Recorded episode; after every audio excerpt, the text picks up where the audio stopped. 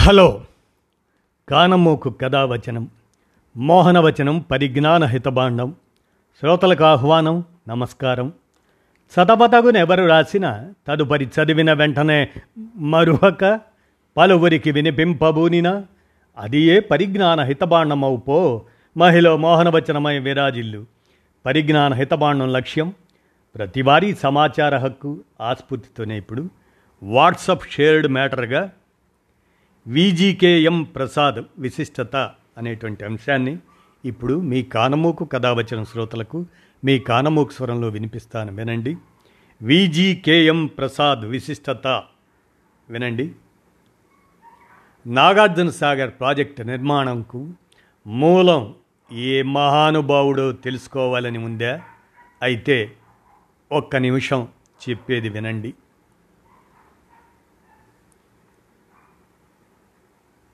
ఎందుకంటే ఆయన మహానుభావుడు ఉమ్మడి తెలుగు రాష్ట్రాలలో ముఖ్యంగా నల్గొండ గుంటూరు ఖమ్మం కృష్ణా జిల్లాలలో మనం ఈరోజు సుభిక్షంగా పాడి పంటలతో ఉన్నాము అంటే కారణం వంశపరంపర్యంగా వచ్చిన రాజరికంతో తృప్తి చెందలేదు ఆయన.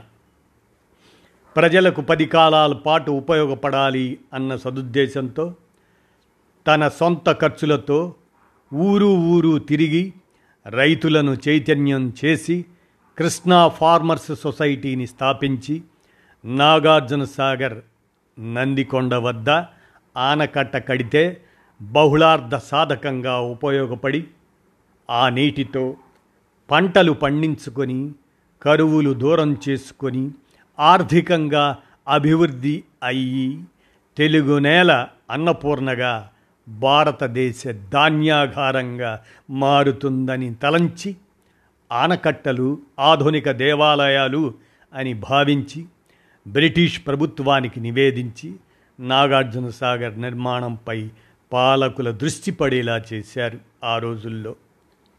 ఈలోగా దేశానికి స్వాతంత్రం రావడంతో కేంద్ర ప్రభుత్వం వద్దకు రైతులను పెద్ద సంఖ్యలో తీసుకెళ్ళి గాంధీజీ వారితో నాటి ప్రధాని జవహర్లాల్ నెహ్రూ పటేల్ వారల దృష్టికి తీసుకెళ్ళడంతో కేంద్ర ప్రభుత్వం ప్రాజెక్టు పరిశీలనకై ఒక కోస్లా కమిటీని నియమించింది. ఆనాడు కీకారణ్యంగా ఉన్న ప్రాజెక్టు ప్రదేశానికి తన సొంత ఖర్చులతో విజయవాడ నుండి దారి నిర్మించి వారికి ఆ ప్రదేశాన్ని అక్కడి కృష్ణ జలాలను ఆ సిరిని చూపి ఆ కమిటీని ఒప్పించి ప్రధాని జవహర్లాల్ నెహ్రూ గారితో పంతొమ్మిది వందల యాభై ఐదులో నాగార్జున సాగర్ నిర్మాణానికి పునాది రాయి వేయించి పూర్తి అయ్యే వరకు పర్యవేక్షించి దేశంలోని ఓ పెద్ద బహుళార్థక సాధక ప్రాజెక్టును నిర్మింపజేసిన మహానుభావుడు.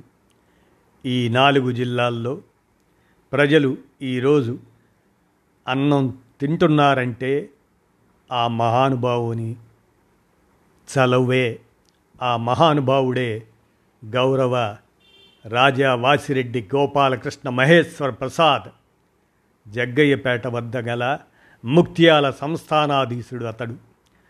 మనందరి పట్ల మనందరం ఆయన పట్ల ప్రతి మెతుకు మనం తినే సందర్భంలో వారిని స్మరించుకోగలిగేటువంటి ఘనమైనటువంటి వ్యక్తి ఆయన.